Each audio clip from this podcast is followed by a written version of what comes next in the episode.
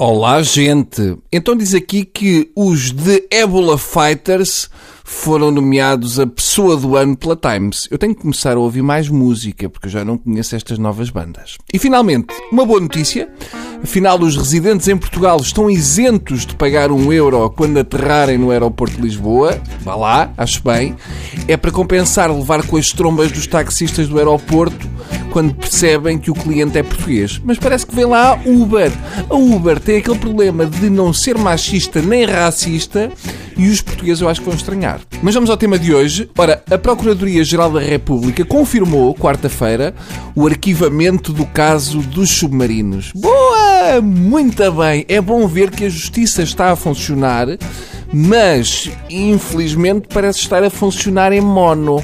Só funciona de um lado, tem uma coluna desligada. Portanto, podemos dizer que se acabou a impunidade terrestre. Nunca ninguém ouviu o Ministro da Justiça dizer que se tinha acabado a impunidade submarina. Debaixo de água, o que conta é a lei do mais forte. Ficamos a saber que, afinal, o famoso Jacinto Leite Capelo Rego era nome de uma fregata. Pronto, está tudo esclarecido. Na Alemanha, condenaram Malta por corromper portugueses no caso dos submarinos, mas cá ninguém recebeu nada. É a chatice dos atrasos nos correios. Até na Grécia, prenderam um ministro por causa da compra de submarinos à Alemanha. Mas, como diria o outro, Portugal não é a Grécia. É pena ter desaparecido grande parte da documentação dos submarinos que estava no Ministério da Defesa.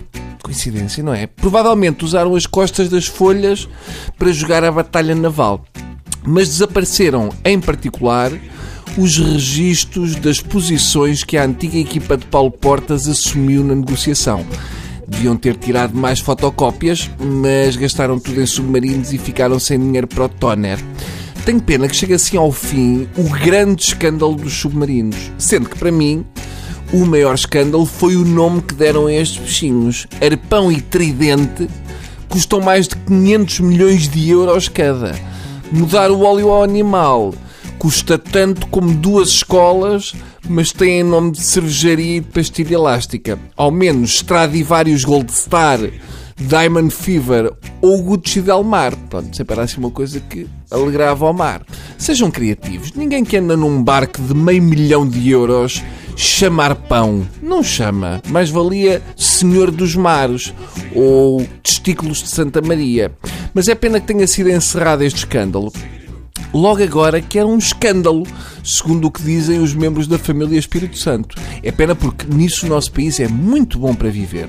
Tem sol, muito solinho e escândalos como poucos. Foi espetacular enquanto Portugal teve um escândalo com submarinos. Eu acho que dá um ar moderno lá para fora. Há uns anos o máximo que podíamos aspirar era Portugal ter um escândalo com elétricos ou ter um Shaimite Gate. Eu achei isto dos submarinos espetacularmente moderno e acho que o grande objetivo de Portugal para uh, os próximos 20 anos devia ser fazer uma falcatrua com porta-aviões. Hum? Todos juntos vamos conseguir, não é, Jacinto? Pois. Até segunda.